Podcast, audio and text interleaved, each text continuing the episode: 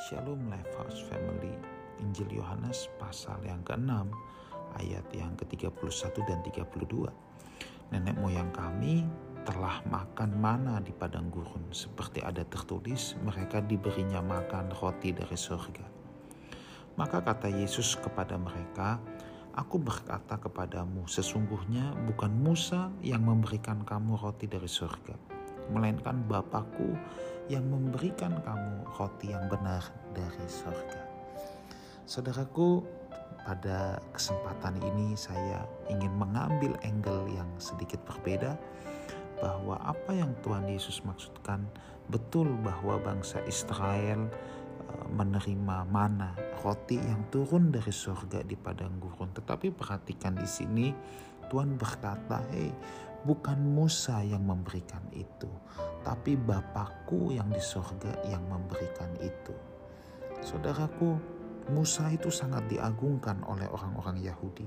Tetapi di sini Tuhan pengen beritahu begini, eh memang ada mana, memang ada mujizat, tapi itu bukan Musa yang kasih. Itu Bapakku yang di sorga yang melakukannya. Apa refleksi buat kita? Jangan ada kultus individu, saudaraku. Ya bahwa kita bisa lihat banyak fenomena orang kejar-kejar pendeta untuk terima nubuatan, mencari mujizat dan lain sebagainya.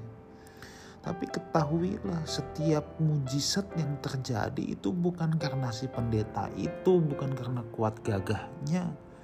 Tetapi itu semua Tuhan yang melakukan, Tuhan yang mengizinkan saudaraku ya. Jangan ada kultus individu dalam hal ini Jangan mempercayai bahwa kalau seseorang berdoa lebih sakti. Ya.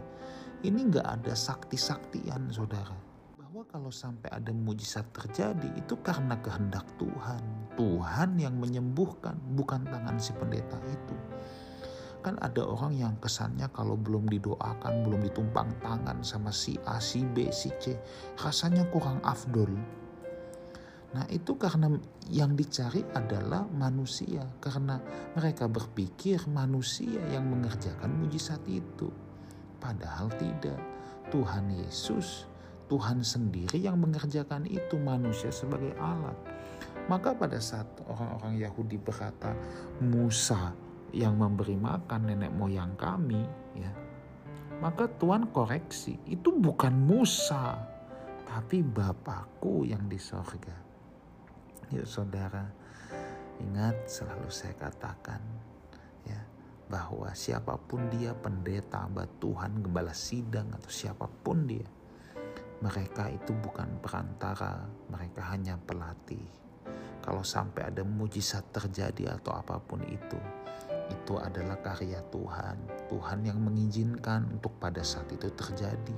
Jadi siapa pun saudara mendoakan orang sakit bila Tuhan mengkehendaki untuk terjadinya mujizat, saudara pun bisa dipakai jadi alat Tuhan untuk menyembuhkan.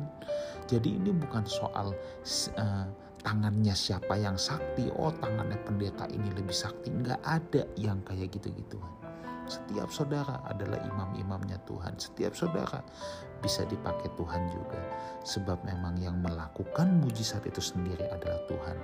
Jangan ada kultus individu, jangan melihat manusia mana pun sebagai manusia sakti. Yang hebat cuman Allah saja, bukan manusia. Tuhan Yesus menyertai kita semua.